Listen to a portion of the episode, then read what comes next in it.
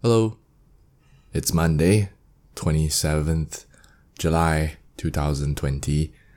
Uh, the time now is uh, 6:42 p.m. The temperature is uh, I don't know. Today's been pretty pretty cooling, a pretty cooling day. Been raining for for a bit this afternoon, and and not like those like damn hot kind of rainy days where we're used to having here in Singapore. Uh, but the the nice cooling ones instead, the ones that are wet but still enjoyable. Mm. That's what she said. And I went to IKEA today. IKEA, IKEA, IKEA. I bought a big jar that's got like a, a little tap below to, to, to, which is like perfect for my uh, kombucha brewing, which is what I'm intending to do now that I have the jar. Very excited about that. And I like drinking kombucha, so I'm gonna I'm gonna make it. I'm gonna learn how to brew. brew? Is that what you call it? Or yeah, I'm just gonna experiment and make it for myself so that I don't have to mm, spend money to buy it. I'm just waiting for Tiff to pass me the SCOBY. So yeah, very excited about that. I'm also excited about today's episode with Malvina. Uh, she's the owner slash founder of Home Home Yoga. Just one home. I said home twice. Home Yoga, where I'm teaching at now. Holla. A, uh, this episode, I forgot to say that at the start, is brought to you by. Oh, we got new sponsors. Okay, so first one is BC Flow State. We all know and love Bronson Chan. Uh, rediscover the way you move, feel, and perform through the use of natural and authentic movements that can help you build strength, regain your mobility, and reconnect yourself with your physical body. Mm-hmm. Head on down to his Instagram at BC Flow BC underscore F L O W S T A T E. I hope I got it right. And see what he's been up to, see what he's been posting. He's been doing a lot of IGTV stuff about um, uh, movement stuff and yoga stuff. So go and check it out. Of course, he's very famous for his Hokkien speaking uh, video that he did for the seniors that went viral. So do check it out. Mm, second, uh, wait, let me click on the thing. What's that beeping? Beep, beep, beep, beep. Second sponsor that we have, a new sponsor for the party. Who, yeah? I'll tell you who. Um, spice up your life with this unique coriander chili by Red Dot Chili Peppers. Hey, uh. yes, homemade chili by my friend Steph, the whose uh, the original recipe was created by her dad, who is an actual chef, and now she's the one taking over the reins. So, for the love of all things spicy and green and good, if you'd like to order a jar or two or three, check out the links in the description below. Everything in there. You can place your order either through IG message or you can go to the Facebook page and then you fill up the form and then yeah delivery is like i don't know like two five dollars or something go try it mm. uh, coming back to the pod oh, i've been i need to drink more water my guest malvina um, i remember when i first met her to do the pod the potty and i was feeling really nervous and she was she was nervous as well. So we were both nervous and and I was worried about like whether like what what should I ask her? How do I keep the conversation going? And I didn't want to I wanted to make her feel comfortable and she was stressing out about, you know, just having people listen to the conversation. And then we were all freaking out, but um oh, that's my mom doing dish dishes at the back. We just had dinner. But uh, this is this was all like in, in you know just me messing with myself. And i like had to get out of my own head and just listen attentively and be as present as i can. And i think after the first 20 or 30 minutes or so as we began just talking and sharing and then it just started to flow and i was just and really enjoying the conversation with her and she has so much wisdom to share in in her own way and we talk about talk about her relationship with yoga. oh, yo. Talk about her relationship with yoga. Um, what else? We talk about the history of home and how it began. Rum rum. Her experiences with love. Ooh. And of being a mother and giving birth to to her two beautiful sons and one more along uh, on the way. Yeah, so fun times. Without further ado, here is Malvina Kang. Hope you guys enjoy it. Mm, okay, here we go. Enjoy. okay. Malvina, you you need no introduction, but I'll introduce you anyway. So okay, great. you're a yogi, you're a, a businesswoman, you're a mother. Uh, thank you for joining me, doing the party with me. Uh, oh, that's this, new word, party. we're in the space. Uh, we're in this, the Valley Point studio, which is also a place that you connect with very well. Um, so yeah, let's just take it all in. Uh, thanks for doing this with me. I'm very excited to speak to you. I was really excited when I was speaking to Emma the last time, and that was mm. I haven't done a I haven't interviewed someone in a long time. So having interviewed him and then quickly having gotten the chance to speak to you, like it still feels very exciting. Like you know that that that feeling. So yeah, I'm I'm feeling excited.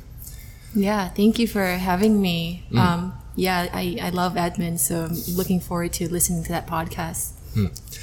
Okay, uh, usually I'll start out with just asking about yoga stuff, like how you got into it, what uh, what made you who you are today, like, essentially. Mm. So, could you just tell us a brief experience of what yoga, how yoga has played a part in your life?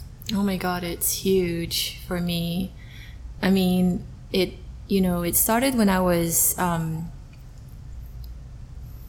in primary school in Singapore and I was so stressed out with all the exams and academia and just everything, like the pressure that I put on myself actually, that I ended up just like with this massive anxiety and started hyperventilating and all sorts of physiological problems arose from that. So from primary school.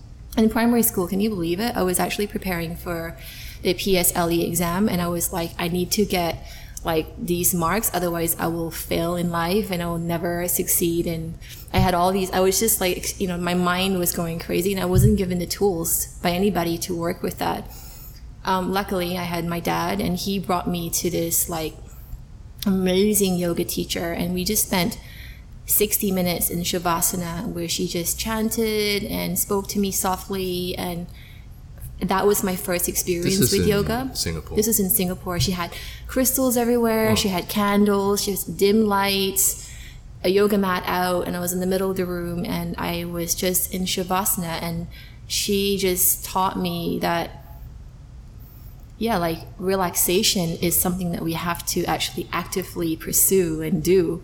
So that was my first experience. I was 12. So it wasn't it wasn't like a regular class. It was just a yin it was just like shavasana for 60 minutes because I was so like tense in my body and I was literally grinding my teeth right. and I had like my hands all like um, like yeah like bunched up tensed, and she, yeah. yeah. and she kept sort of like releasing wow. them and I literally felt this like humongous release in my body and I never yeah that was like the first ever experience of it where it was so deep and I understood that there is this other thing, this other space that I can go to, um, where it's also me, and it's like I don't need, I'm not that person. I don't need to always be that stressed out, anxious person. I've also got this really nice, relaxed state that I can go to as well.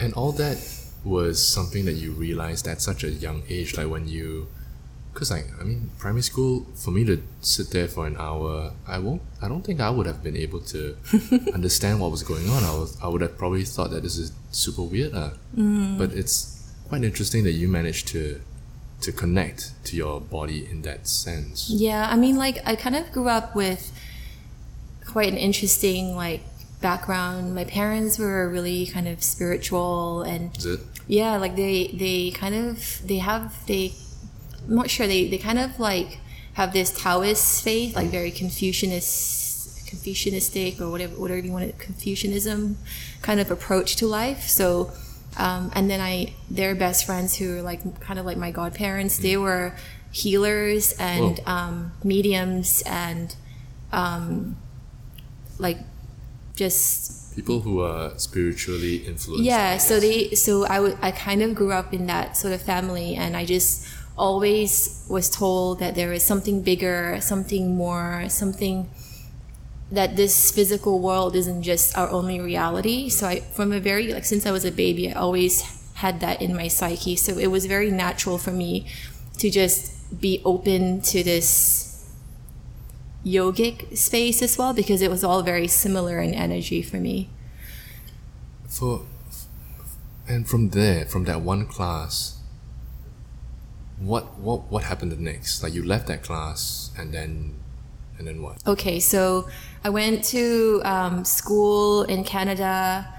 I did some more yoga there, but I didn't really relate to anybody, um, you know, teachers wise. And then I did, I bumped into a Bikram yoga studio, which was like the only yoga studio that was in the, the island I was on, which is Victoria. And I just loved it. I fell in love with it. I love the physical practice. I love the, the breath work. I love the, the, the sequence that I could just come to come back to each day. So I just practiced that throughout the summer when I was in grade 12, which is the final year of school.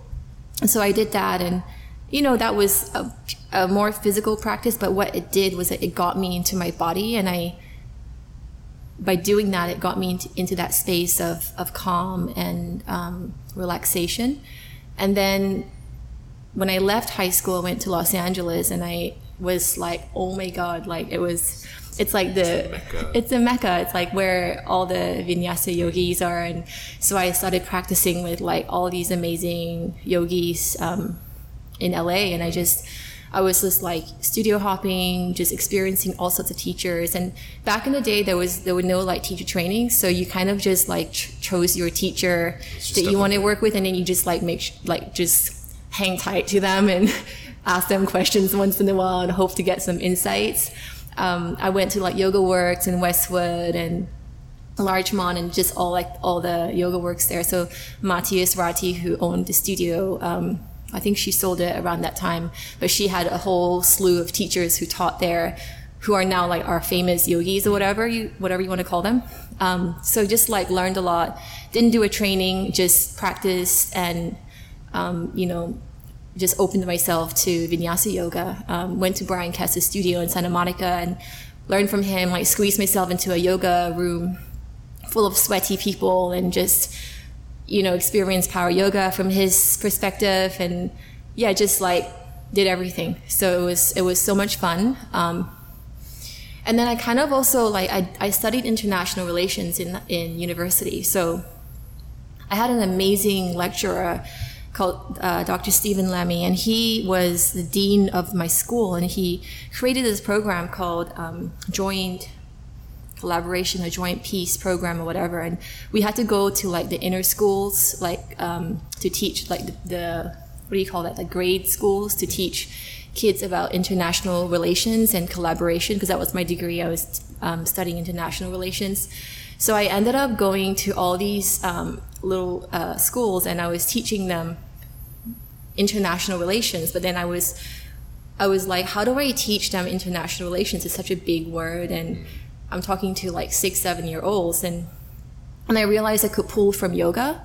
So then I started talking about peace and love and kindness and compassion and togetherness and oneness, and then you know, playing games around these ideas and these values. And so that was like my first yoga class, um, teaching these kids when I was in um, school in LA. And then I did that for like a few months. And then I wrote a, a, a little report about it and then sent it back. So it was all volunteer work. And that was sort of my first yoga teaching experience. Which all, which obviously sort of helped seed, you know, the kids yoga that we have now at home yoga. Oh yeah, that's true. Because like home has a certain style. It has a. It's leaning a little. Uh, it's leaning more towards that maternal side of it and the kids section. That's why you have the mums and bubs. That's why you have a lot of. You focus a lot about prenatal and postnatal. Yeah. and that was inspired from back then. I mean, it's like something that I've, you know, I've always felt connected like with, I've uh, always connected with, and it was the, it wasn't something that I was like, I'm gonna go and do this, and it's something that I feel so strongly about. It kind of like just arrived into my life, and it felt right, and I followed it. Hmm. Yeah. okay, that's part of your style as well, I guess. Yeah. Like as a person, because I think like the way you are, uh, or rather, like say this place, this this place, the the the the colors, the the paintings, every little detail is a representation of who you are as a person and how you you want it to be lah. So then, us like being in the space is also a reflection of how you are and how you you feel. Mm. Yeah, definitely. Like I, I think I was talking to you the other day and I was saying, oh, Valley Point is like my favorite mm. studio now because I mean, I love Raffles when I opened it at the very beginning because it represented me then, like, you know, 11, 12 years ago, 2009, whatever that is.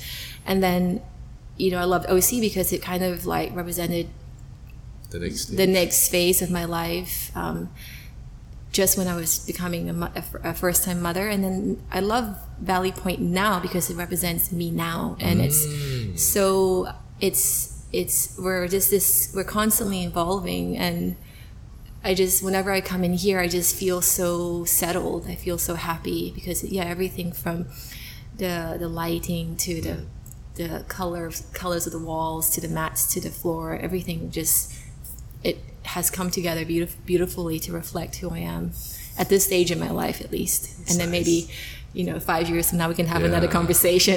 in, in another place, maybe. Yeah, maybe we'll see. Having, I mean, like having been in the yoga scene, or rather being in the business or so for for a long time, you were one of the few people that first started um, opening studios in Singapore comparing how things were back then and how things are now, what's changed or, or what's ha- what hasn't changed? Okay, yeah, that's a good question. When I first opened, we had like three studios in town. We had Pure in Chevron, and then we had Absolute Yoga, which is upstairs from here. Um, the you know the one on the second floor in, in Valley Point, and then we had also no actually they weren't here they were in Telok Kurau and then we also had a Bikram yoga in City Hall. So there was not many yoga studios and so we were we came along and opened up this was back in two, 2009 and then we kind of 2009 December we opened so I would do 2010 I started working on it like halfway through 2009 um, yeah I mean it was not as mainstream like yoga was something that people still treated as a more esoteric practice. So it was like, oh, you do yoga, and it's like this other thing. There's an like, image tied to it, like. Yeah, like it was not something like now. You know, it's like everyone does yoga, mm-hmm. and it's like you would you look cool in your yoga pants and with your your Lululemon gear, and it's like this lifestyle that's created around it that if it's like you it's it's a status symbol almost like it's mm. really like you okay. yeah like it's like it's become it's become which is amazing because it's like can you imagine like how how far we've come you know with yoga it's like now everyone it's on everyone's it's in everyone's language and it's something that is no longer the other thing like mm. you now can sort of incorporate the, the values and the feelings the well the values of yoga into your into your life. So that was, I would say that's the main difference. Yeah. Was it challenging back then to start a yoga business with such a, a stigma, rather stigma, or rather, it's not very popular back then. But you, like, I guess also another question to tie into this mm-hmm. question is that how, from such a young age, because you opened up home when you were very young, and it's a huge challenge or it's a huge endeavor to want to open up a business. And during that time it's it wasn't very popular. Let's say yoga wasn't the cool thing to do. It was just it was something to do but it wasn't like the in thing. And how did you feel so connected to it that you felt that you know what i think i'm going to open up a studio? Yeah i mean i i felt like i had something different to share. So i i mean i had people coming to me and you know we had I was like probably you know for the fourth studio that opened in Singapore. Now we've got a million, and and back in the day, like 11 years, 2009, 2000, we're 2020, so what, 11 years ago. They people were saying to me, "You're crazy! Like there's so many yoga studios in town. You shouldn't be opening. You've got so much competition and this and that." And I never like that word competition because I feel like there is no competition in yoga or in anything you do. If you truly believe in your own intentions and your own clarity of vision, then you will bring something that's unique to to the world. And so I kind of came in with that sensibility that I'm gonna bring in my perspective on yoga at that point in time. So we had the hot yoga, we had some vinyasa flow. So it was an amalgamation of my own personal practice. So I felt I felt really clear with that. Like I felt um, I was obviously very nervous because I was like, oh my, I was listening to the people around me saying, "You're not gonna, you're not gonna make it. You're not gonna succeed." But I was clear. I was, I was, yeah, I'm headstrong that way. So I just went for it. Have you always been this headstrong or or did something guide you? Because i mean this is a very um, it's a very bold move to, to op- op- opening up a business is already very scary. There's investments and there's a lot of potential to fail you know? Maybe like from what was there something that you were you felt that was very like you were so confident that that this was the right thing to do I, I mean, there is always a potential to uh-huh. fail even now, um, especially now with especially you now, know yeah. with the current uh, situation. But I would say back then the re- one of the reasons why I opened it to start and why I decided to do it was I was working in a public relations job and I mean I really loved it. I loved the the dynamic nature. I love interacting with the clients. Um, I love everything about it. But I just sat with it and I was like, I can't do this for the rest of my life. This isn't me. It's not my dharma. And I was really clear with that too. So I started getting really antsy and I really frustrated and starting to just feel angry and resentful that I was in that position, even though I, I liked doing mm. it. I, I wasn't connecting with it and and then what happened was my um, my godmother whom i call auntie she passed away really suddenly really quickly. And that her death just shifted me completely. And it was like she was only in her 40s and i was in my early 20s then. And i was like i am not going to live my life and die working in this pr job. So it's like um, i have to get clear with myself now what I truly want to do. And there was always this thing inside of me from a very young age I want to change the world. I want to change the world. And I was like really sort of idealistic about it. And I realized I can change the world in my own little way. And the yoga studio opportunity um, kind of arrived to me. I didn't really plan to go and do the yoga studio. I what I did was I quit my job, so that was the first step, and I was like, okay, now now what? I have only like a couple thousand dollars left in my bank account, I literally had no money, and I um, had, but I was lucky. I was staying with my parents, but I was also resenting that because I didn't have my own personal freedoms, and there was so many things that were at. So I was I was at sort of my uh, a juncture, you know. So I um, I left town. I left went to New York and I stayed at a friend's house to save some money and I was recalibrating. Before I left, I for some reason I put up Property Guru and I like looked at some spaces and I wasn't thinking I'm gonna go open this yoga studio. I was just thinking, oh, let's just see what happens and what I can find and probably my unconscious was already guiding me like my soul was already guiding me towards this this space but i wasn't like consciously aware of it mm then my first um, property I went to was the Raffles Place one, and I walked in there and I really loved it, and it was this beautiful like light filled space, and I felt so good in it. Like the energy was just totally right. Spoke to the agent. I didn't want it to sound too excited, and I just said, "How much is it?" And he was like, "Oh, this much money," and I was like, "Oh shit, I don't have, I don't have this money. I need to go and find this money." And then But then he called me like a day later and he was like, actually, it's um, no longer available. So I was like, oh, that's good. My, the universe has said to me, I, I'm not going to be doing this anymore. So I just went, I left on my trip. When I was there in New York, he called me and he was like, okay, it's available now. Do you want it? And there was this thing inside of me that was like full body, yes, I'm going to have to go back to Singapore and do this went back to Singapore, begged my dad to give me like $300,000 because I needed that money. And he was like, no. And I was like, please, please, please. And then it took a few rounds. And then finally he agreed and, um, which was, I'm so lucky for. And then, yeah, and then we, I opened it within a month. And then within a month of opening, I made all that money back because for some reason we did so, we did so well, wow. and I felt like everything in the universe wow. was supporting it. And then I returned that money back to him, and I was back to square one again. But I could, I was already open, and I, then I went from there. Wow! I mean, I remember hearing this story when you told when you talked yeah. to, talk, told us at, at my TT. I hope it's like the same version or yeah, it's the same version. Yeah. Okay. And then you, you were saying about how you were doing your business plan or something. Yeah, yeah. something, right? Yeah, yeah. I mean, I was writing this business plan. I was like, um, to create a contemporary boutique yoga studio. That, yeah, that's personalized and intimate. I still have it in my head, and it still it still carries uh, to today.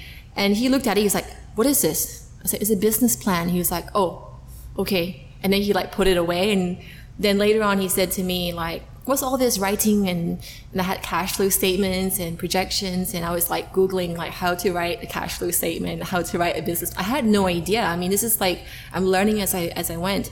And then, you know, I learned it and I did it. And so the exercise of doing it was good. But what he said to me at the end, he was like, you just need to stop thinking and stop working on your documents and start doing. And I was like, oh, that really shifted me. And then I started doing, and then it was like, and then the next thing he said to me, which was really profound, was like, baby steps, one thing at a time. Don't like, because I was going mad, a little bit mad, going like, what should I do? There's so many things to do, teachers to hire, this and that, you know, walls to paint. And he said it was one thing at a time. Every time you make a decision, be there for that decision, be really focused, concentrate, make the best decision for that wall paint, and then next decision, and then go go with that. And then it was like all of a sudden like every decision added up and then it created the studio. It's very sound advice. Mm. makes sense. Your dad is a business guy. He is yeah. Okay then i guess that helped with the guidance for everything. Definitely yeah. You mentioned also about dharma mm. what is your dharma wow that's a, a really good question i mean i feel like dharmas are constantly evolving yeah. and changing. So okay, uh, to, to, to go a little bit, oops, to go a little bit more into that question, what was what did you think your dharma was back then, and what is it now, and how has it changed or how has it evolved? I mean, back then I would say that yeah, like I wanted to share yoga. Mm. I wanted to bring yoga to people, and you know 11 years ago, it, it, it, it wasn't the mainstream. Mm. So I wanted to make it accessible um, to all walks of life, to the, to the elders, to young people, to people like us, to everybody, and, you know, make it something that is part of our life. And I feel like we did that. And over the years, it, my Dharma, I guess, evolved through becoming a mother and the shift of that and then it kind of started i started wanting to bring in you know children's yoga and um, mm. and and specialize more in prenatal and postnatal and postpartum um, and specialized practices and then more of the more i guess esoteric practices in a subtle practices and then i feel like it's sort of shifted throughout the years um, i guess through my own evolution so i i think there's this deep part of me that always believes that there is there's no right or wrong in yoga. Every everyone is right and everyone should be included in the conversation. So at home Yoga, I try to make it as inclusive as possible. So we we have all sorts of styles. you know styles of yoga and conversations about you know how how the pelvic floor should work or how we should be in triangle because there's this way with Iyengar and there's this other way with Ashtanga, this other way with like power vinyasa, etc. So there's like yeah, and I just it's it's an open space. There's no judgment. There's no um, criticism. It's just let's share and let's learn from each other. And I think that's sort of yeah. So back to the question on dharma, it's it's it's shifted really subtly over time, and to this point now where yeah, I'm sort of also in that space of reflection, especially during such a time of of reflecting on what's next. Like, where do we that's bring true. this to as well? I guess yeah. like now during this this this fucking yeah. pandemic, things have shifted a lot, and like like how how have you been managing the shift like from down from the logistics of it to the managing of of people you know? Like what have you been going through with, in terms of that? I mean it's been like it's been really meaningful in the sense that it's we like i have never been through something like this before. So it's another have, yeah, yeah none, none of us have. And it's so it was another learning point and it was uh, a huge growth for me because it definitely brought up my stuff and the people around me and their stuff and I had to sit with it and I had to be with it and I had to reflect on it and it um, it brought up some changes that um, you know were good some weren't good but it was just all like it, it's just this transition into this, I guess, new world that we're living in that has just shifted a lot of the, the personal dynamics and you know studio dynamics and everything is so it's it's quite interesting and i'm actually like i feel like we're still going through it and we're holding our breaths and holding, so holding holding the breath is a is a good analogy because i feel like we are in a way like there is things are going on smoothly things have to go on at the mm-hmm. end of the mm-hmm. day but there is this like a little bit we're holding on a little bit because like anything can happen. The yeah. government can say something or the pandemic could explode or for whatever reason the, it could be the end of the world right if you want to think of it that way. So then like how how how do you as the individual deal with it? And then how do you as the as the business side of it how do you deal with it as well you know? Yeah. Because like as an individual now like you you're worried about what's to come your future, your finances. Mm-hmm. You're worried about, um, you know, just the state of everything. And then, and then, oh, oh, you have a business. That's even something else to, to think about. Mm-hmm. But then also to think about all these things and to be worried constantly over something that you have no control over. You know, it's it's also going back to the yoga where you need to find that space of grounding and like we were talking about this yeah. yesterday about how like Kappa was saying go back to the yoga. Yeah, amazing. It's like, I mean, to that, I, um, whilst you were saying that, I was, what was coming up for me was I was listening to this YouTube video and, and I, I know this is a little, a little bit wild and a little bit out there, but it was this um, psychic channeler and she was channeling the aliens, the Pleiadians from um, the Pleiadian Security Council. And she was. I, I feel like I've seen this video before. It, it blew my mind because what they said to her to tell us human beings was it is a time where so many people are sitting in a space of fear and there are so many people there now that if you bring yourself into a space of love which is the yoga path right? Like that's um, that's what we're trying to to do here we we have we are actually we can actually manifest and create so much because there is so much space there because everyone else is in is in fear mm. so i was like wow like i gotta get get get back into the other category because obviously personally like you know, I, I vacillated. I went into fear many times going like, how am I going to pay the bills? How am I going to support everything with the studio? How am I going to, you know, get through this two month shutdown? I, with kids, you know, in my years all the time and being a full time mother, that was totally not, you know, it was, it was, it was too overwhelming. And I had to, it was this constant reminder of going back into this space of love that I, that just really settled me and it really helped me. And I'm still working with it, and that's the practice. Can, can you elaborate more about this? What what the YouTube thing said, and like what this space of love meant to you? Oh well, I mean, like I in my mind yeah. when when this girl was talking about it, I literally like had this bubble of like I just visual. I just had. I'm quite visual that way. So I, I had this image of all these people like in space of fear, and I obviously don't want them to be in a space of fear. But if they're there and they've made the choice to be there, and and I have also gone there myself. So I'm not saying that I'm not one of them, but. And then I had this other vision of a bubble of this space of love, and it's full of white light, and it's beautiful. Like everything is beautiful, and it's just this never-ending, infinite space, right? And, and then I and then I and I, I actually in my mind like picked myself up from that little bubble of fear and then brought myself into the bubble of love. And then I felt like wow, like it was anything is possible. What is hearing what you just said, what is your what is your interpretation of fear in that retrospect? Is it an actual space that you can be in? And and if it is an actual space in your mind or within, then is it a space that you can easily just sort of just walk out of. So conventionally, I would think that fear is something that's involuntary, right? You you someone points a gun at you, you feel fear, mm-hmm. right? It's not that I choose to like, oh, okay, I'm gonna walk into this space of fear, or I'm gonna walk out of it. Because if if faced with danger, it's not voluntary whether you can go in that space or not.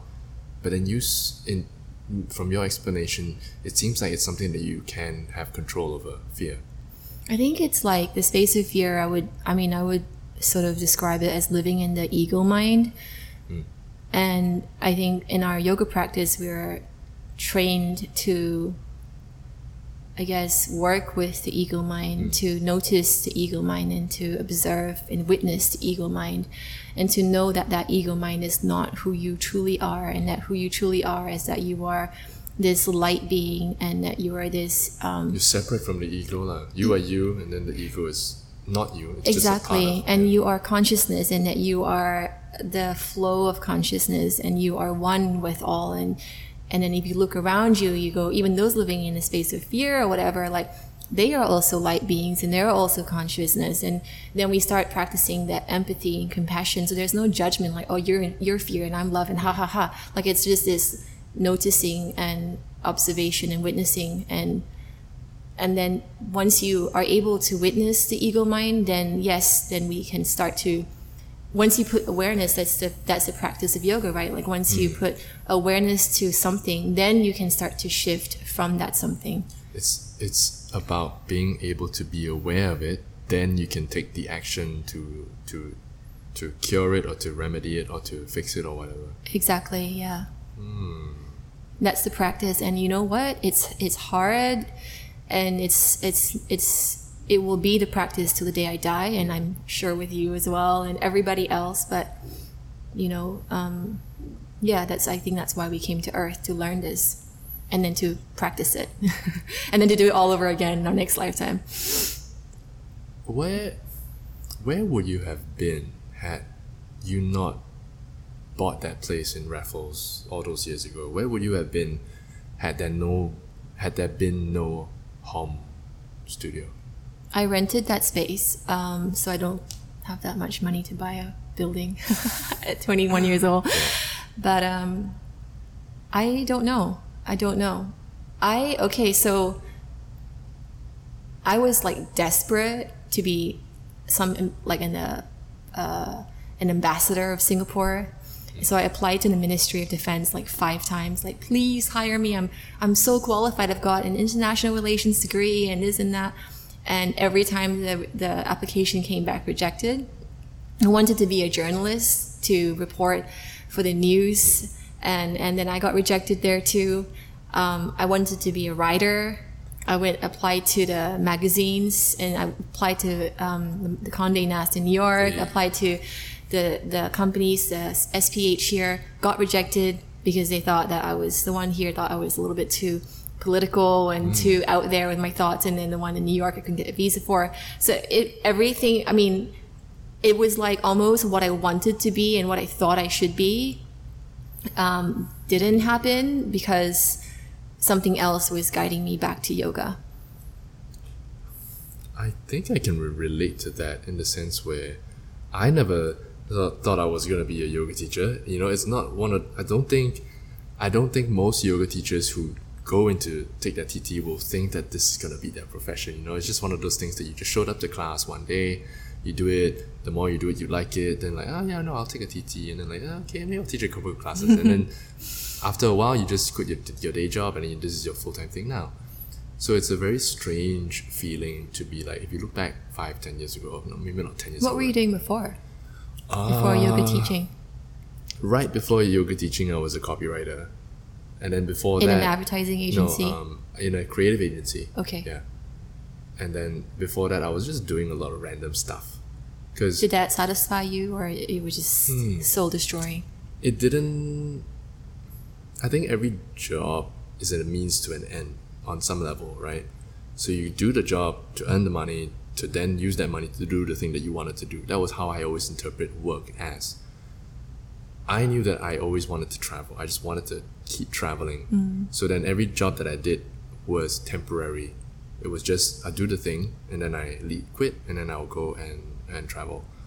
So then uh, I hopped around a lot. I was just very, I was just always hopping around. I did, um, what did I do? I think like I was I was in F and B for when I was very young. I think everybody started out like those easy jobs as a Yeah. teenager. You just be a waiter for a bit. Then I worked in um, a production agency. Then I worked in PR for a bit. Very short stint. Oh, PR with same with me. Yeah, it's uh, I don't know. I think yeah. Then um, I did I did uh, copywriting for a bit. I think the copywriting job was my favorite and my longest job. You know, as an adult. And then I did yoga part time. I taught part time and I was working full time, which is very common. You know, you just sort of take a little step into the water to, to teach yoga for a bit, but then like okay, you know, go back to your job because then yoga teaching full time was never seen as a real quote unquote real job. And then the more you did it, the more I realized like I was spending more time just googling stuff at my workplace about yoga. I was waiting for for the the day to end so I can go teach class or to go practice. And then from like seventy percent to seventy percent to thirty percent become like 60-40, then 50-50, then you just keep like now it's hundred percent teaching yoga. So it's a strange uh, journey to, to be led into this space, and then I feel very fulfilled as a teacher because the you're not just teaching, you're also learning, right? The more I teach, the more I learn how to manage people, how to manage energies. Um, I'm learning about just about myself as well through the practice itself and through the teaching of that practice. It is revealed to you in a personal way uh, a better understanding of how things are, and it humbles you as well. It can be um, there's a lot of different little experiences as a teacher that you might feel, and oftentimes these are never taught in a TT. You know, you go to a TT, you learn how to teach, yes, but then by actually teaching, it's it's so different, and and I feel like I've grown a lot as a human being through the help of yoga. And right now, my level of understanding of yoga it just is so little. It's so small compared to, to say you or for towards Edmund or to anybody else. Like, I feel like there's so much more that I'm learning from you be- now. to be revealed. Yes. You know. And then when I went when I did my first TT, I thought I knew everything there was to know about yoga. I I went in thinking like, oh yeah, I know how to to to to, to cue and I know about alignment. And then I left my first TT feeling completely lost because I I knew nothing about it. I, I thought I knew everything there was to know. I went in, I came out, I knew nothing. It felt like like say my understanding of the world, like say if, if I'm a human on the world, I know okay gravity, okay uh, trees, nature, but then after the TT, the world, I took a step back and I could see the universe, and now I felt so small. Like I wasn't just a person in like Singapore. I was a person of the universe. And then that retrospect, I don't know anything about the stars. I don't know anything about the planets. The concept of yoga felt so so big. And then I understood that it was matter of constantly learning. And my mm-hmm. journey is different from your journey and, and different from the other person's journey. So there's no right and there's no wrong. We go back to that as well Definitely, yeah. and then it's just a constant like sharing you know we we are teachers but we there's a misconception because the teacher training you come out you are a te- you're a yoga teacher and you're teaching you're not instructing right? You're not a yoga instructor, sort of. You're a yoga mm-hmm. teacher, so you have to teach from a space of authenticity. You can't teach from something that you don't know, right? Because then you're inauthentic anymore. Fitness instructors learn the, the thing and then they rinse and repeat and they, you know, they, they, they teach you how to do the push-ups or whatever. Yoga teachers, not the same journey. Uh, that's why everybody is different. They have their own styles. And after a 200 hour, let's say after a month of doing your TT, that rarely qualifies you to teach, right? You know, it, it takes you, you anybody can one month later they come out and do the TT, but whether you can teach or not is a different story. I I um, rationalize it in a way where you take your driver's license. After six months or three months, you know how to drive. You here's your license. You know how to drive by the eyes of the law. But whether you can drive or not, it's up to you, right? So that takes skill and that takes a long time to learn. So then, as you teach, the more you learn yourself and then you grow as a person and then you grow as a teacher. My experience from teaching was that the more I taught, the more was revealed to me. And then the more I realized like the yoga is helping me improve in a certain way because you need to be able to be uh, like you need to be better for you to be able to teach from a higher space you know you can't be an, you can't be an asshole and then you go around telling preaching to people but you have to be a better person to be able to preach and to teach, right? So then it forced me to improve as a person. But then through that improvement, there were also doors that were opened up and revealed and that you had to face throughout this journey. So then constantly this will always happen. I feel like this will never end. This yoga journey will never end.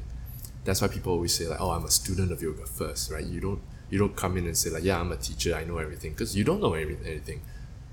And and that's what I love about the yoga, and I'm excited to keep going on this journey. Yeah. I went on a tangent. Oh my gosh! Thank you for sharing. That was I went on such a huge so tangent. inspiring, and I feel like to step into this uh, role of a yoga teacher is is it takes so much courage. It does. Oh my gosh! Like people, people like outside of you know the yoga teaching or yoga, whatever like outside of this they think oh you're just they say the word i'm just a yoga teacher and they use the word just mm. and i'm like no like do you know how much the yoga teacher has to go through personally mm. to really step into the authenticity and the honesty and the platform of being a yoga teacher it's not just doing a tt for 200 hours it's that personal evolutionary work, it's that self inquiry, it's that commitment to growth and transformation within. Like, these are not small little things that you just tick off a list. These are like things that you are committed to and you're dedicated to for your whole life to do. So, I I have a huge respect for yoga teachers. I just feel like I'm not I'm not teaching myself all the time now, but when I when I look at the schedule and I see you know all your names on it and everything, I go. I sometimes I really get goosebumps. I really, I, I, I feel the experience. I feel the the depth of knowledge. I feel the the personal evolution of everybody, and it's like I'm so touched um, to be able to uh, to live with this every single day and to hear stories like yours. I it's I, I I know what you mean. Like sometimes people will say like, oh, um, oh, you're only working two hours a day. You're only working four hours a day. You know that kind of thing. But in those two hours, in those four hours, you're completely present in class, and it's it's not so much just speaking. You're not speaking. You know it.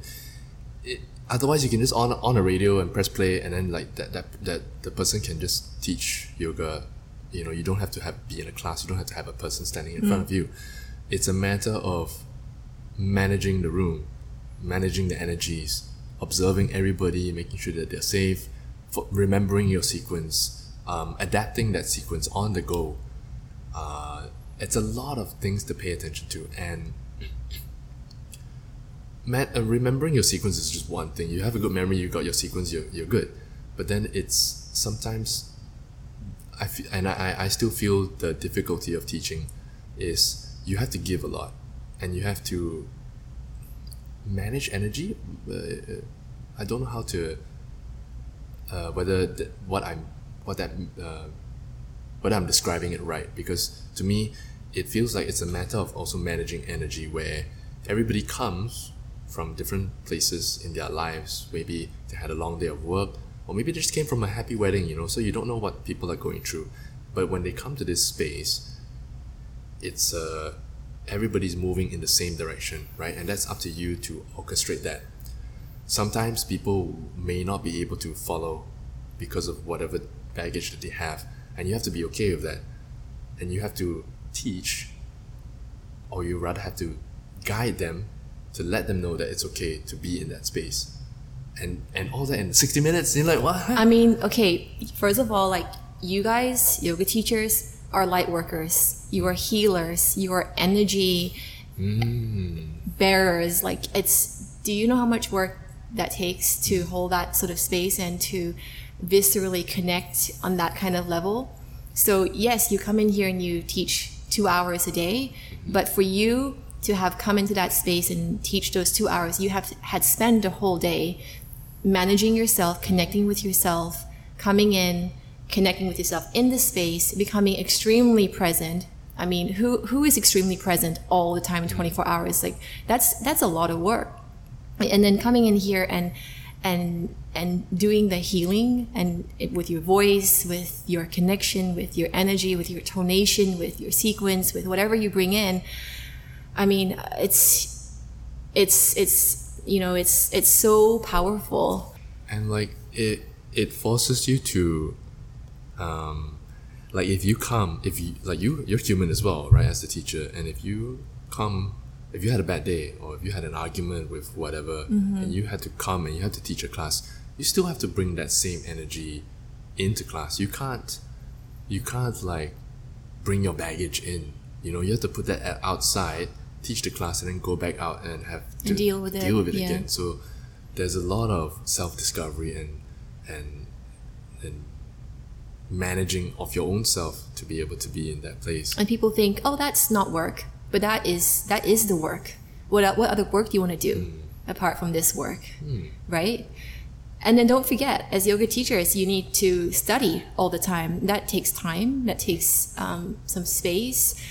Uh, creating sequences, uh, the self inquiry. That all takes time. You think that just arrives from nowhere and just happens upon you, like you know it's so it's it's years of experience it's years of study that brings you into this role of being a yoga Yeah. teacher so yeah sometimes when i hear people go oh, just a yoga teacher i'm just like okay well yeah maybe they just don't have the, the, a sense of what really what really happens what really goes on for these people and also like even for me like you know managing the business and the yoga studio and teaching at the very beginning, I was starting to notice that I, I needed to choose one or the other mm. because yoga teaching by itself is a full time job. It, it's, it, it requires my full energy, and managing the business was another full time job and, and re- requires my full commitment. So now, you know, I made an, a decision a few years ago to concentrate on just managing the business because that was, it, it felt right. I felt that was where it was guiding me to. But yeah back to that point of it's you know it's it's it's a it's a commitment. It's a lifelong commitment. It's it's it's it's completely like life changing and it's not just something that you do on the on the sly. Mm. Does that make sense? Yeah, yeah, yeah. Like you- I, I mean you get it because you're you're doing it I mean, you can, you can do it. It's a, it's a great part-time job. You know, it, it's the hours are good and everything, but it, it, as you do it, like just, just, you start to learn more about yourself. That's un, that that will come for sure, and then when that time comes, when you are aware of that moment, are you able to come to terms with it? Are you able to face it? And sometimes people don't reach that point of awareness, and then they just end up um, and not to sh- shit on like yoga teachers, but it's more of like you can sense whether a teacher is just repeating. He said it, or he or she has said it ten thousand times in every class. He's just saying there's no real authenticity behind those words. So then you're just essentially pressing play on the recorder, and then the person just talks, and then you just do the thing, and then sometimes it's fine, no one can tell, but then some people can tell. And if one person can tell other people can tell. It's a very uh, intrinsic sensation. Totally, you know? totally. Why, yeah, like why some people relate to other teachers and not so much other like this. I relate to you more. I don't relate to you more, or whatever. So it's very. It's about it's also about finding your style, and that style means that you have to search within to find who you really are and what kind of thing that you want to teach. I mean, the best teachers, because I mean, you know, at Hom yoga, for example, I've known a few teachers the last 10 years. Copper, for example, Andrea, I've known her since day one. Admin, um, Lee, I've known for five, five or six years now. Blair for the last few years. And these are really amazing teachers. All are so different, so unique. Uh, Sita as well, I've known for a while. I mean, they've been around for a long time in Singapore teaching yoga. And what is special about the ones who are good and the ones who are really at the top of their yoga teaching, they they're, they're not the ones with like the Instagram following and they're not the ones with like the huge counts on on social media.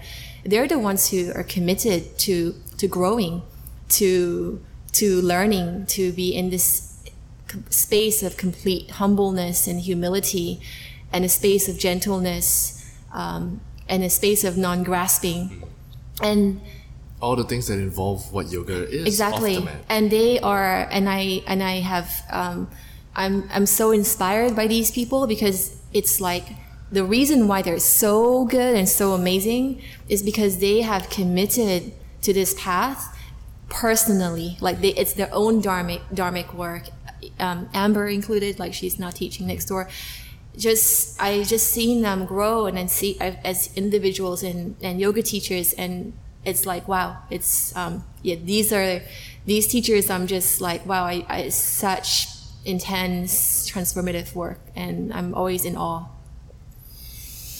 hmm. and blessed to be you know surrounded by all these amazing human beings and sometimes I I walk into the studio and I bump into one of the teachers and I, I am going I'm having a bad day or reflecting on something that's going on for me and they would say something to me. And I don't like I'm not like best friends with everybody in the studio but I have a relationship with everybody in a really beautiful way. And I would you know I might I might happen upon someone a yoga teacher in the studio and and he or she might just say one thing to me and that is what I needed for the day and then I walk away with that. Wow right, right. like okay so it's it's it's amazing what we can achieve here uh, at the studio. I feel like that that is a very um, yoga community kind of thing where people uh, people that come to yoga to do yoga come from all walks of life right? But then when they reach here they are all yogis on some level. So then that energy in that space, that community is very close knit. Mm-hmm. Everybody cares for one another. Everybody's looking out for one another. But then we're still an individual. We're like we come to the yoga studio to practice together, but we are all on our own journey, on our own mat.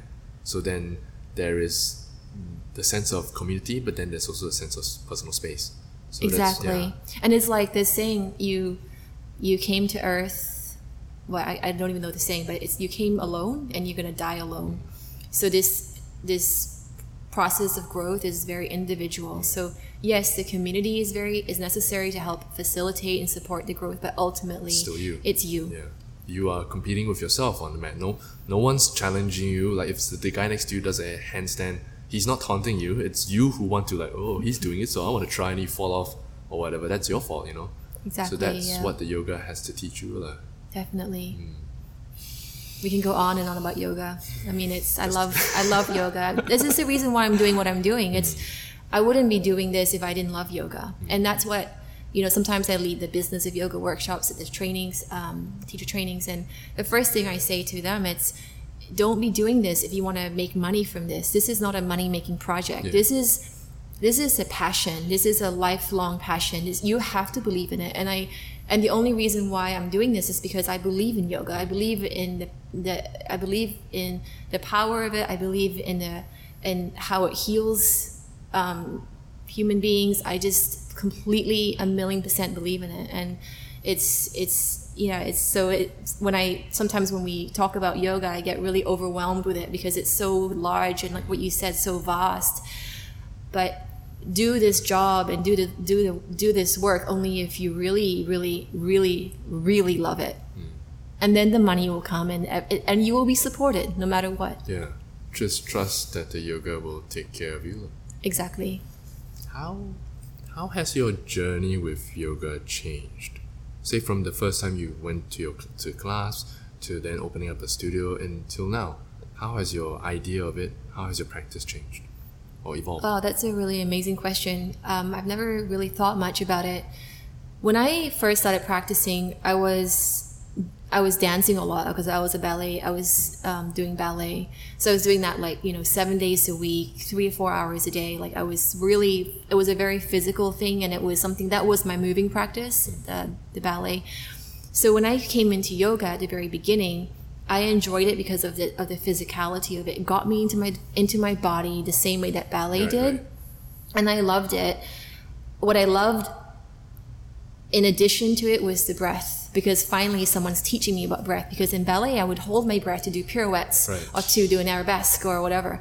Um, so that was profound. And then over time, like, so the ballet practice or the ballet um, commitment training, it really taught me discipline. It really gave me it really gave me like a sense of you do this every day and you show up and you will get better so when I first started practicing yoga, I had the same intention. I'm gonna do this every single day.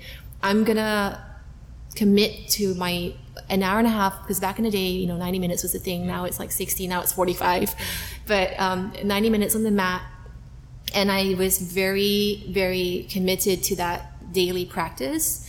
And then over time, as I became a mother and I had other responsibilities come into my life, I realized like I had to also like allow I had to learn to to be a little a little bit more free with myself and to also trust my body and trust my intuition as to what I might need for that day because back in the day I would be like I'll just do like 90 minutes like physical practice and I'll be and I push and I push and I push and I'm going to be better. And it's great because it's mental discipline it's it's a commitment and it's a very like it's it's like a spiritual shift when you're on your mat. But then over time i've learned to just trust my body to trust my intuition to go to to move the way that my body is showing me that day to maybe not practice one day because i need my body needs to rest to maybe do shavasana for 60 minutes the next day to maybe do like two hour practice the next day to maybe do 15 minutes of pranayama the next day.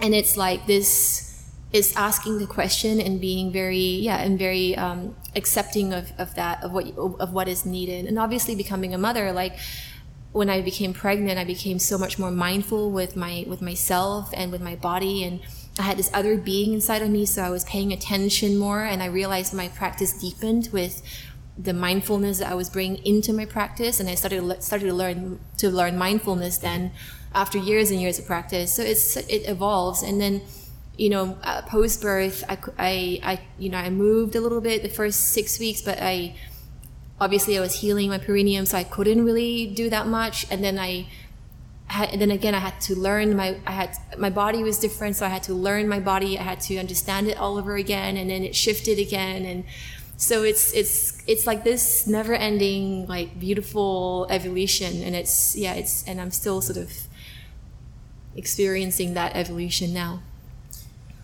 Let's talk about being a mother, or or, or let's, let's let's talk about love Oh my god, I love it.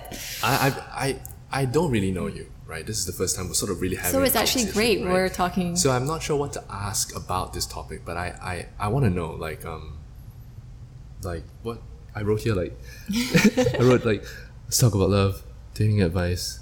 What's your story behind that, and what do you well like what's your experience with? Love? Yeah, I mean, okay, wow, this is like another big thing. I have always been like I there's this thing inside of me since I was a little girl. I'm like I'm in love with falling in love. Like I okay, love okay. being in love. Mm. I love like the feeling of love and I've always like imagined all oh, this this this guy is gonna come and like take me away and I'm gonna have this amazing life and this and that and then like I guess I always I always had that um, imagination. I always had that fantasy, and somehow along the way, it kind of got destroyed because I was like, I realized the reality of it was that it wasn't like you're not gonna find love through someone else swooping you away. You're gonna have you're gonna have to find love through the deep personal work of loving yourself first. And even you know, a couple days ago, Blair's like, "Do you love yourself?"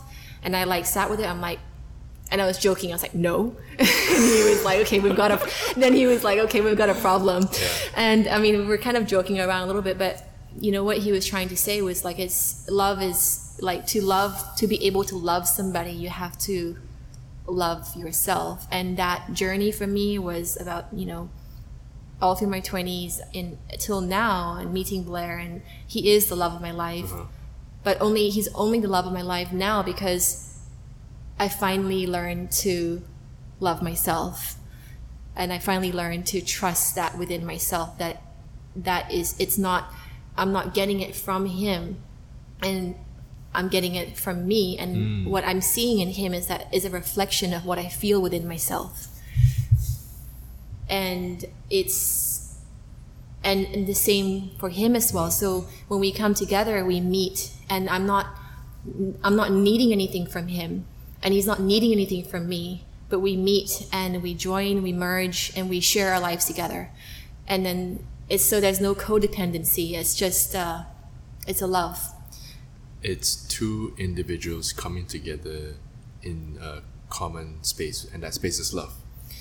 yeah exactly to put it in simple terms Similar like Yeah. how you described fear, where it's a space that you can, in a way, freely come and go. It's just a matter of being aware of it and being able to con- control your emotions. Was that a, too strong of a word? Control. I mean, you don't want to really necessarily control your emotions because the emotions are also really real, So, yeah, it's and we all have them. Yeah.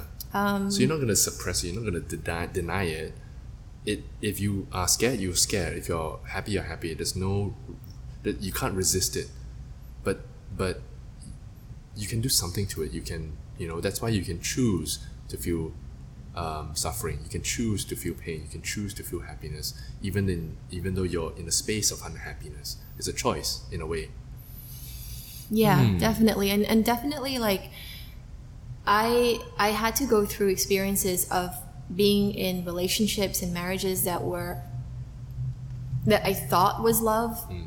but it, it wasn't because it was gra- I was grasping at love. I was The I idea of was it. I was yeah at the idea at the idea of it of like why aren't you loving as me as much as I love you? I'm giving you more and you're not giving me as much. And it, it was this sort of yeah like there was Expectations, uh, that weren't met. And and I'm you know it, relationships are hard. Like it's not an easy thing. And it's some it's definitely for me like a place where I practice my yoga. And I'm so grateful because I have someone next to me now where we have very similar values about the way we live our lives, and we're both very different people, but we're still a- we're still able to meet based on those very strong values of how, who we are, what we are, and how we want to parent, etc. So, but definitely, I've been through um, relationships where I, I grasped at, at, at love, and I wanted, I wanted this person to fulfill something that I that I um, didn't have within me. So it was a hole that I was filling within me, and I was using love as a as a as an addictive thing. It was like a potion, and and when they weren't giving it to me, I was like blaming them and shaming them and making them feel bad when actually it was totally my responsibility and I wasn't um, taking that into account. Does that make sense? It does. Yeah. It's. A, I think it's a very common thing for people to seek love in a way to fill up that whatever that the emptiness or something that's missing in their lives. Once you, once I find that person, that person will fill that part of me for me. But it isn't that person's responsibility. It is your responsibility to, to, to, to heal yourself. And then when two beings who are full meet, then you can start to create something that's new. Not otherwise, it becomes a, de- a an attachment thing where like I need you to feel happy, you need me to feel happy, and then if you don't have each other, then you're miserable. No one, right? You- You, still need to be happy in your own space, and then if something comes along, then then great. You complement each other and you can grow together, not in that toxic sense where we need each other, otherwise we will fall apart if we're not together. Then if you're if you feel that way, then you'll be forced to stay in a relationship that may be abusive or may, may not be working out, but you're too afraid to leave. Exactly. And that's just a lack of realization of what, or rather, your understanding of what love is. So then, what is your idea of love? Oh wow! I mean, I I am completely at this point in my life. I'm completely in love with Blair. so I and I know deep down within me that he feels exactly the same. And it's something that is so pure and so wonderful. And then there's also that love, but it's it's a love for him that has arrived for me. So and it's it's it's been a huge journey to get to this point and I must say that throughout my 20s and my early years, I, I wasn't, I definitely wasn't in the space of loving mm-hmm. myself. And I, even through years and years of practicing yoga on the mat, I only really discovered this self love, I would say like a year ago, a couple years ago when we met, where I finally met somebody who reflected that love within me. And then I have, and then obviously love like for children, for my children. And, and then you keep going, you keep expanding love for, all for humanity and in love for the for for the planet, for Mother Earth, and love for nature, and then it keeps going. But I've been since I since I you know have started exploring this love within myself and going into that space more and more and obviously sometimes i leave this space and i have to remind myself to come back into the space again i have been discovering this like infinite possibilities of of love you know love for of of, of Hom yoga, love of the community here, love of the students who I speak to, and appreciation for that. And then this love transforms into into gratitude for everything that life has given me. And then it it's like, and then you, I was saying to Blair the other day because he does his meditations in the morning, and and I sometimes I say to him, sometimes when I go into like my meditations and I go like, I'm gonna be, I'm gonna practice like um, a, a gratefulness meditation. I'm gonna say, you know, in my mind, go through all the things I'm grateful for and and then next minute I'm like I'm grateful for for Blair. I'm grateful for my children for Monroe and Navy. I'm grateful for my family. And next minute I'm like I keep going out that circle. And then it's like and I feel that I feel that that feeling of love reflects the same um, energy as, as as gratitude where you just infinitely expand upon it. That's true. I feel like there are many different layers of love there is love for your partner, romantic love.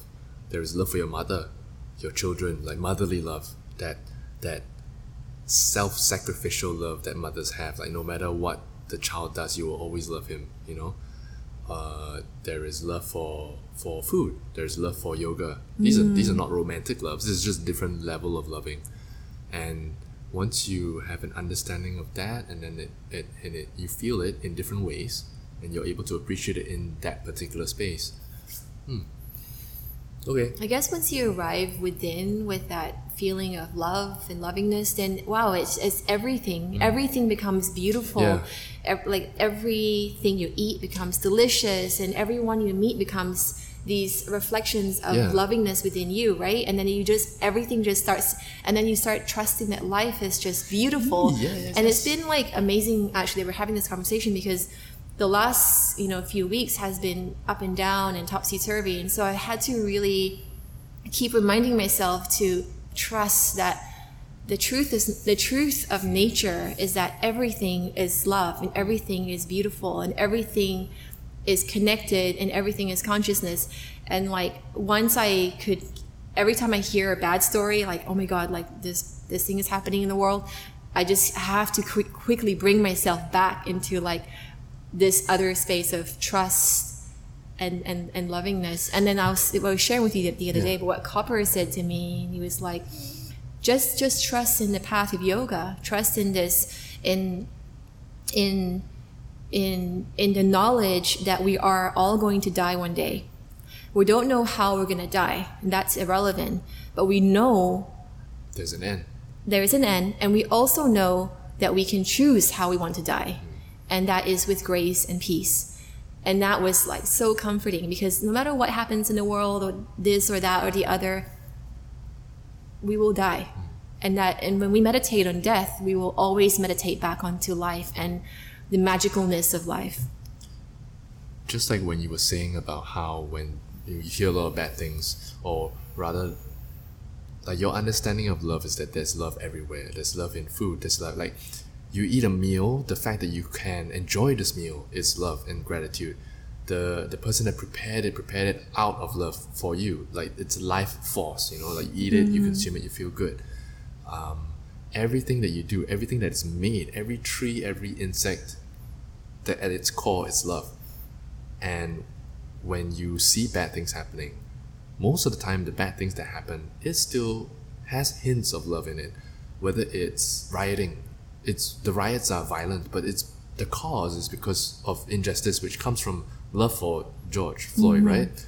Or whether it's um, um, people are stealing food at the market, it's because I want my family to be able to eat and to use the toilet paper or whatever, you know. Yeah. So everything that they do, it's they use hate or they use fear or they are driven by that. They're driven by violence, but it, in a sense, it's still called uh, love. So then, love is at its core, it's maybe it's good, but then there are there are a lot of things that have been done in the name of love that are bad, like uh, uh, abuse, spousal abuse, mm-hmm. um, revenge. All this is also in the same in the name of love. I love you so much. This bad thing happened to you. Now I'm gonna go and do it back to that guy. So there is a balance, right? And it's whether how we understand and how we use that knowledge of love and how we live our lives in that way to then be graceful with it or to to go out kicking and screaming. Yeah, definitely. I feel like with with love, you know, there's obviously like people doing, you know, bad things out there. And I think it's really important to practice that sense of compassion as mm. well for everybody and, and non-judgment because it's so easy for us to to say, well, you're you're throwing bricks at at glass windows and um, doing this to people's businesses and and ruining it. Um, how can you do that? You're you're this and you're that and you're the other, and that's judgment. It's criticism. It's and it's not constructive because it's creating more separation and more division. So I feel like sometimes, you know, I catch myself as well, like making those judgments, and I really have to pull myself back and sit within and and reflect on it. And actually, like, if we can all somehow balance the conversation and and find a place of oneness where we can all meet in that space of love, compassion, whatever you want to call it. It's uh, it's it's it's or you know consciousness or whatever. And so we're not arguing. I'm saying I understand why you're doing this, and it's it's you have your reasons, um, and then and I'm with you in that. But then you also so you practice that empathy and that compassion for someone doing that, right? For someone throwing a brick at someone's window um, and then and then they come back and they say i understand why you feel this way and I, I meet you and i hear you and then only from that space can we create positive constructive dialogue without that meeting without that sense of merging and oneness i just feel like we're just continuing separation division one-upping each other we're continuing the, the cycle of violence and fear and um, it's never ending it, where do we go from here I feel that that is driven by ego, right? I want to be right, or your way is wrong, and I'm trying to impose what's right or what I believe is right onto you. But there are a lot of ways to deal with a lot of things, and like it, it's it goes back to the yoga, no? Like like always. Yeah, it always, always does. Yes. In, in a way. So, um, I had a point, but I, I forgot what I wanted to say. It's like that maybe think about it, but I'll, I'll share something like it's like you know we're talking about Shiva and Shakti and male and female and yin and yang and light and dark and we can all very easily go into dark and and meet the self that will inflict damage on people. Like I have as much capability to kill somebody as you do, as does the person in jail does who killed somebody. Um, and if we meet that darkness and we um, we accept that darkness. And then we also meet the light and we somehow balance these forces within our bodies consciously on an on an individual level. Then this gets extrapolated out into your wider community and then that goes into the world. So I always feel like the work starts from you, from mm. within, and we can go out there and we can like be activists and we can be like, dude, don't do this, don't do that, black or white or this and that. But still, that's all like separation. It's all this or that, or black or white, or um, male or female. It's like, you know, sexism, racism, all sorts of things. Can we just have a dialogue where we actually address these things within ourselves first before we go out there and try and address what the world needs? Because most people aren't doing that. And I'm, I'm talking about myself as well. Um, can I try and fix my relationship with my brother first and address that and try and heal that before I go and save the world? Can I try and work with that hole within myself that I'm carrying around me or that shame or that guilt, that mom guilt I'm feeling all the time that is making me um, feel disempowered in my day to day life? And then, like, from that space, we we we we we heal those things and then we're and then maybe we're whole enough to go and do the things that oh maybe the the, the, the globe everyone's doing it and maybe the world will just naturally heal itself right from all the misgivings and all the, the racism and all the sexism. And, and men can be men and powerful and individualistic and women can be women and powerful and individualistic and blacks can be blacks and whites can be whites and we can all come together. But um, yeah i feel like sometimes um, I feel like definitely the conversation has to start from you. It it it's about having that open and honest conversation with someone that you disagree with. And it's okay to disagree with someone. Like i mean we'll, anybody will disagree with you if you have a different opinion about something. But it's about understanding that where that that that opinion comes from or or or having that dialogue with someone. Because then that is the one that the conversation is what brings the two of you together to form that oneness. Exactly. You can disagree, like say I disagree with you, you disagree with me, but we understand where we come from, and I, I can be I understand why you want to do live your life in a certain way, and and understand why I want to live my life in this way. No right, no wrong, but we understand it, and now we can sort of move on with our lives. But if you don't have that conversation, then it's always like, oh, it's supposed to be that way. No, it's supposed to be this way. Uh, fuck you, uh, fuck you, yeah. and then like everything go, goes crazy. So then, it's about the dialogue, and in the context of yoga, it's also about that oneness and how you like say as a teacher you're supposed to teach that. You're supposed to communicate that. We are we are professional communicators. We're trying to communicate an idea that we feel that we have that the yoga has taught us so whatever i've learned i'm trying to communicate that to, to you in the class through asanas or through cueing or through contemplation. And in a way, you, you know, you save the world, you change the world by changing yourself. Yeah. Right. So you, yeah. I have to work on myself first, my eh, my in my inner whatever, my inner workings, and once you tune in, once you once you are able to work on that, you are a happy person. You you you go out in the streets, you're not so angry. You don't want to start troubles. You don't want to start a fire. Someone bumps into you, you're not gonna punch him back. You know that's how it starts. So once mm you are are sorted out, once you are okay on, on all your levels, when you go out, you don't cause any trouble. And people who are with you like to be around you and they learn from you that that is infectious. My good energy bounces back to you and then that person goes out and spreads that, you know. So then in a way, the yoga can change the world because it brings awareness to the self. Oh my god, it's so it's it's right? amazing. So yeah. you you want to save the world, you want to stop all the violence in the world, you go to yoga. you go to yoga yeah, class. and you and you stop the violence that you're inflicting on yourself. Yeah. Right? And we are all doing it. We're inflicting mm. violence on ourselves in some way or other, whether it's through our, our diet thoughts or, or thoughts, diet yeah. or what or the way we sleep. Just how you, you party every you know, night. we drink yeah. like alcohol every single day and binge drink or whatever. Like we're those that those things are also violence on ourselves. And mm. maybe we want to work on that first before we go and try and save the world. So and all these things are not just because you indulge in the alcohol or the, the 20 packs of cigarettes you're smoking every day. It's a, you're doing that because of something else. You're doing that to socialize because maybe you're alone. You're doing that because you want to fit into the crowd. You're, you know, it's never about the act itself. You're not doing it because you you want to do it. You're not eating McDonald's every day because you want to. It's something else underlining. And if you're being aware of that, which the yoga teaches, then you can address that issue. Exactly. Yeah yeah it's yeah it's such a deep deep inner work hmm. maybe this podcast will help change the world. I hope so.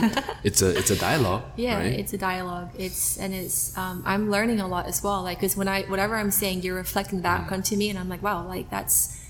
I, I, you know, I'm listening it to it with a fresh uh, perspective, and it's it's nice. Appreciate it. mm. Hmm. Let's see what else. Oh, um, I have some generic questions, and I feel like you might have nice answers for this. Okay. What do you think is the biggest problem in the world today, and what can people do about it? Oh my gosh. I mean, there's so much happening in the world right now. Oh, I think we kind of just talked about this, Like, didn't that's we? That's true. Yeah. You know, it's like it's not even one thing that is a problem. It's it's an amalgamation of of the things that we're doing to ourselves, the addiction, the you know, the stories we tell ourselves to justify and rationalize why we're doing this to fill the hole within ourselves that is creating that separation and that division and and violence and yeah and um, fear and all the stuff that we're seeing come up more uh, recently. So you know I, I mean, we're, I'm not, and you know we're not even just talking about race or sex we're talking about the environment and we're talking about you know um, mother nature being destroyed and we're talking about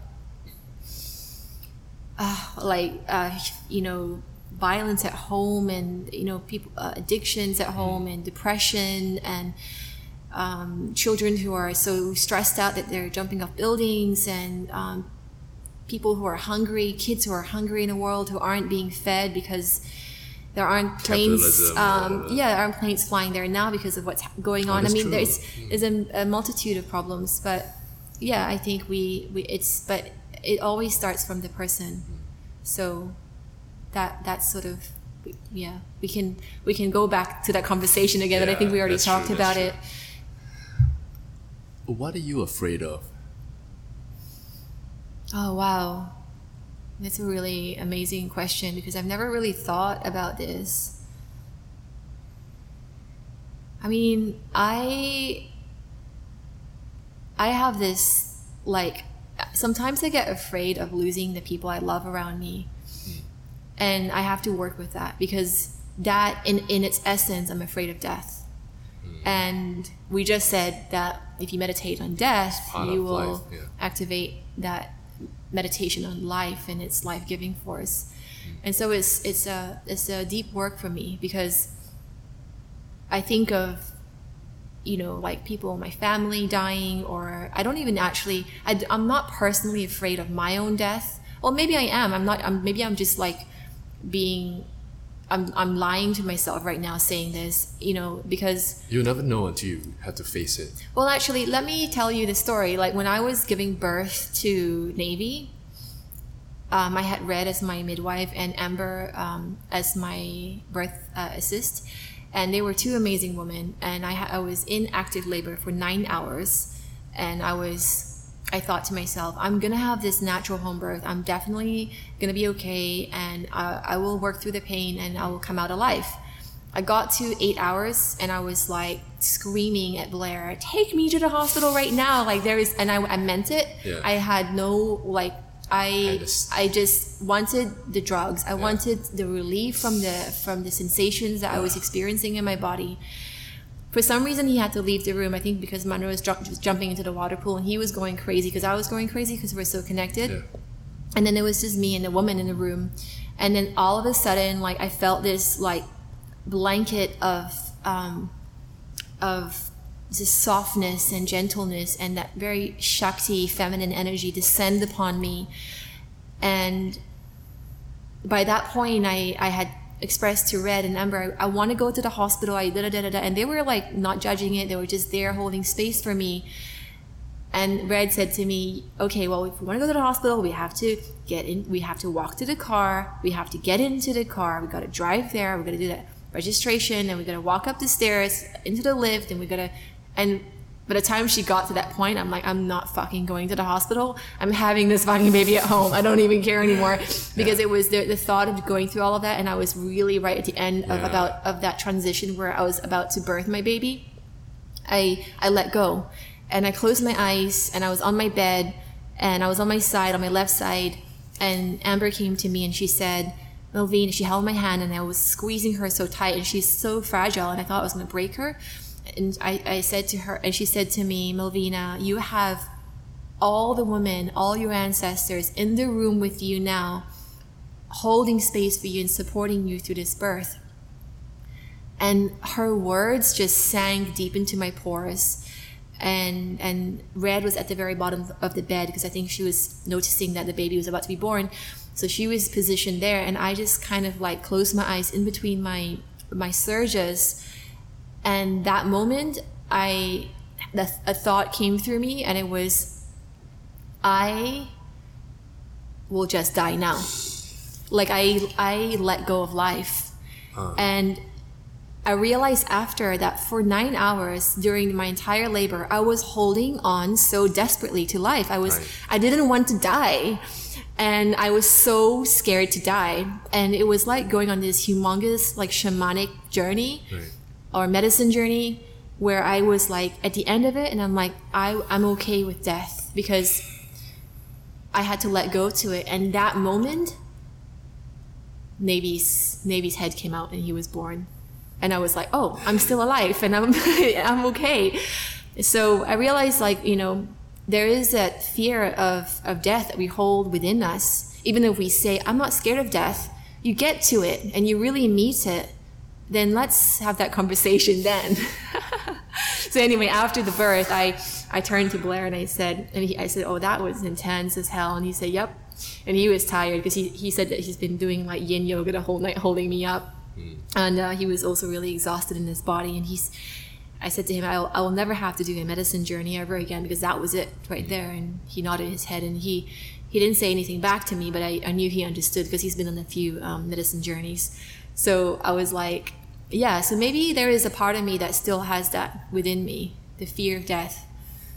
And maybe I had, maybe I have had let go of it during Navy's birth, and I don't know and maybe I'll find out again with this new baby that's coming in December and its birth, and maybe um, I will realize I will discover then whether I really have had let go of the fear of death. We'll find out. Fuck. I, I, I, I feel that's the motherhood is something that men will never understand. And men and women will never be equal because men will never have the ability to give life that sacrifice, that pain that you endure for for for for a birth, oh, I will never be able to go understand or go through that. So, uh, you know. But you're not meant to. Yeah, you know, men are supposed to be like this Shiva like energy. We, we, obviously, you want to have that balance of like the feminine and masculine within you, but like imagine that you are is a, a, a boat, a ship an ocean liner in the ocean and then you've got the waves like i imagine the shakti energy the womanly energy to be the waves of the ocean crashing onto the boat like you know trying to distract the boat from its purpose and from its destination but this boat is shiva and it's like it's just going it's going ahead and it's and it's it's meet it's going to meet its, des- its destination and it's it's it's it's it's relentless in it and that is equally as powerful as that mm. Shakti energy that that's true. bouncing upon the the, the, uh, the, ship that's trying to steer off course. And I feel like a lot of men these days. Um, oh yeah, yeah, yeah. Yes, go I on, feel well. Okay, I, I want to try and be as um, PC as possible. no need, not necessary. go on. You know, I just feel like we, um, like definitely we have um, a history of suppressing women and you know with not being able to vote and we have the suffragette movement that definitely you know put that, that women died for the cause and we've had this in our ancestral lineage so i do not i definitely do not say that there isn't that, that there isn't like sexism happening in the world because there, it's it's in our it's mm. it's it's in the history it's in our it's and then those are facts but also, I feel that now we've come in full circle to this time where we just have men now who are we've got the Me Too movement, which is wonderful because women are standing up and speaking up. But then we've also tilted the balance the other way where men are scared to speak up. Men have become um, subjugated to um, to this sort of feeling of being of, of the, if they speak if they say something they will say something wrong there's a repercussion to and what you say la. exactly and then it becomes like women have it's like this balance has tilted and women have become now the abusers and men the abusees. And it doesn't work at all. Like it needs we all need to meet. We all need to there there there, there doesn't need to be an abuser or an abusee. Like men need to um, stand up be powerful, be Shiva like, be strong, be masculine, and embrace those qualities within themselves. Um, but sometimes I see now, like because of this movement, men have become wimp, like wimpy and uh, you know useless and cowardly and scared to speak you. up. I know I'm saying I'm just saying I'm generalizing here, you know, because I know many men who are very masculine, very powerful and amazing, and I'm very inspired by them. But I'm I'm talking about generation here of just the way the dialogue has tilted in its favor, and it's good because it's like we because we, we love these women being strong, but at the same time, like can can we can we Find stop can we stop the abusing back and forth? Can we just really sit in our knowing that i am masculine and i am powerful and i am feminine and i am powerful and we both and and these two um, energies meet and create the world? You need the you need the directional force of the boat to go straight and you need the waves to push that boat to go forward as well. So without the the boat is just a boat without waves. The waves is just waves with no direction without the boat. Yeah. You need that balance. And sometimes it's also a matter of acknowledging it you know like i get really shakti sometimes. I'm like in, you know at, and i can also be very shiva. Like i will be at home and i'll be like irrationally like trying to start an argument with blair. Like because i'm feeling i'm not feeling good that day. And he's being like him his um and he he he can see that and he he acknowledges that he needs to be that boat in the ocean to hold space for me to bounce upon him and to wreak havoc upon him and to create a huge scene and this and that. And then like and then hold space for me to be that violent force destructive force really. Um, and then i and then yeah and then it's like and, and then and i don't know then it's there then there is this kind of natural symbiosis bet- that uh, happens between both of us. I mean we're i mean this is kind of taking it a little out there but you you get it. Yeah yeah yeah. Yeah. I get it. Um this is this has been interesting. I need to i feel like i need to breathe for a bit because i mean like if you really think about it like women are crazy right? You said it i didn't say it like you we're it. like like in this in its in a good way. Like Yeah. we we have that within us to destroy. We've got that kali energy. We've got that destructive energy but we also got we can create. We can create babies. We can create human beings. We can birth them. So wow like if and we need in order for us to have these strong women in society and in the world we need strong men mm.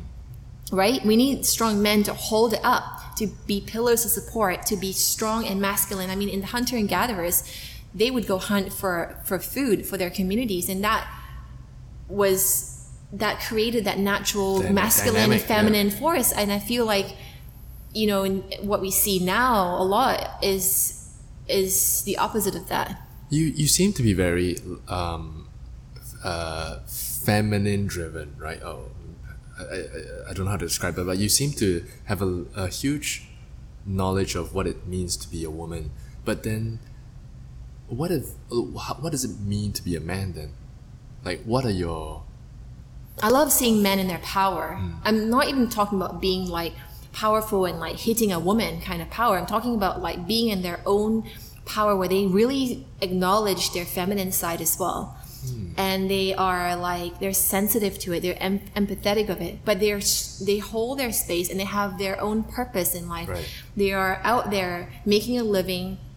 They have a deep sense of dharmic purpose they they know what they want and they go for it and to me that's very attractive in a man you know the other day i was seeing i kind of i was i was walking past um, studio one in valley point and i saw blair standing in the middle of the room he was wearing all black and he had the 14 students in front of him and he was standing up and he was talking to them and it was really exciting for me it was like it was like it was it really like I I, you saw him in his natural state. I saw being, him in his yeah, power. Yeah. It was, and he wasn't being. He wasn't looming over them. Yeah, he no, he wasn't. He was. He, he was, was there with there, them, yeah. and I was so affected by that. I was. I couldn't stop thinking of him the whole day, and I had this deep admiration and respect for him. And I love when men can. And if imagine if all men are like this and all women were like this and powerful equally and we meet it's like we would have a, a, a beautiful world an empowered mm. world that is embodied within right yeah yeah you, you, you need different you need the different energies to complement each other yeah light and dark fire and water you you need a balance of it so feminine and masculine and then if that the feminine quality is or the masculine quality is um, diluted in some way, there is imbalance already. Yeah, always. Mm, okay. It's constant. It's a constant balance and rebalancing, and that's the, the the yoga practice. And we always come back to it because it makes it's what we know and is what we we practice, what we mm. try to practice at least, and balance. balance, and you know, I liked what Rodney Yee said once in a, a journal and he's a yoga teacher in LA, and he said that it's it's it's like an everyday balancing act. Like um, sometimes you wake up and your your gauge has moved a little to the left, so that day you have to kind of move it a little to the right. And sometimes you wake up and your gauge is to the right, and then do you meet the right and that's your balance that day, or do you bring that back into the center again? and it's it's it shifts from moment to moment from second to second from minute to minute from hour to hour from day to day. And if you think that you wake up one day and you're like, I got this, I'm, I'm completely balanced, I'm yogic, that you know, I'm done, then then you're wrong because it's it's it's it's a constant fine tuning and a constant practice and the constant sort of humility to to that sort of nat- to that force of nature within ourselves Hmm.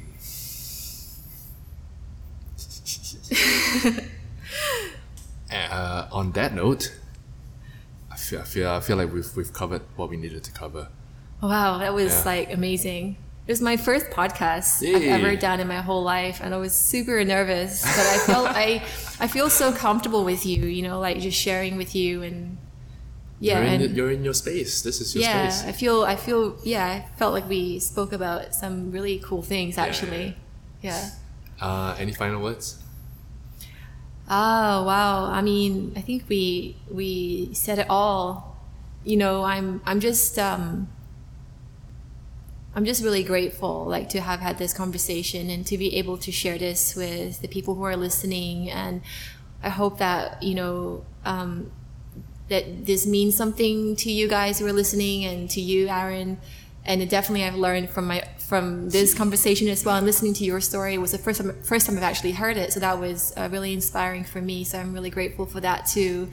And if anybody has any feedback or any things to add on upon it, please like feel free to share because I would love to hear everyone's opinions and thoughts and um, and you know that's what that's what makes it amazing is that we have the diversity of opinions. Uh, Keeping that to, conversation going. To keep it alive and to meet and to um, to practice that non-judgment and to yeah to keep this um, to keep this world going in a beautiful way. Hmm. Well, thank you for agreeing, taking the time off your busy schedule to do this with me. Really appreciate it. Thank you. Yeah, that's it. I think. I think. Yeah. Got, how long did that take? An Holy 40, shit! Now forty. That was that was so good. It was yeah. amazing. I hope I wasn't like too crazy. Mm, and that's the end. I don't think it was too crazy. I think it was the exact amount of crazy it needed to be. Yeah. Um, like Mel mentioned at the end of the pod. If you have any questions you want to ask, feel free to reach out to her if you if you want to learn more. Uh, she's really open to share and to hear different views and perspectives about about what we just talked about lah. And you know, yeah, just if you see her in the studio or wherever on the streets, just say hi.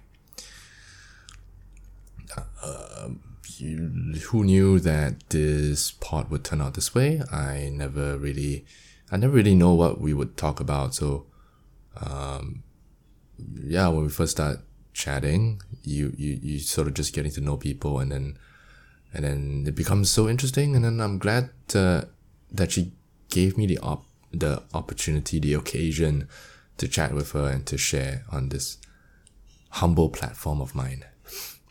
If you like what you hear, share on your IG stories, repost it on whatever social media thing that you have, tag me, tag the mostly yoga IG account in it so that I can see it.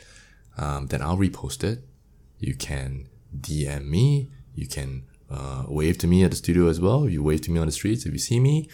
Say hello. Um, I mean, I do get people coming up to me, say like like students coming up to me and say like, "Hey, uh, listen to your podcast." Ayo, excuse me. Yeah, like people coming up to me and saying, like, "Oh, I, I listen to your podcast," and it's always a bit weird. Like it's always I, I feel a bit embarrassed because like it's like so strange. Like people are listening. You know, I feel very um, grateful and I do appreciate it when when people come up to me and tell me that they do listen, and it feels nice. So yeah, I appreciate your kind words, strangers who maybe have turned friends now because of this. um, yeah, and don't be a stranger, I guess. hope everyone's doing well and staying in indoors. I mean, you can come out now, but just stay safe uh, until the next episode, which is hopefully going to be out in a couple of weeks, have a good day, have a good rest of the day, and have a good life. Okay, bye.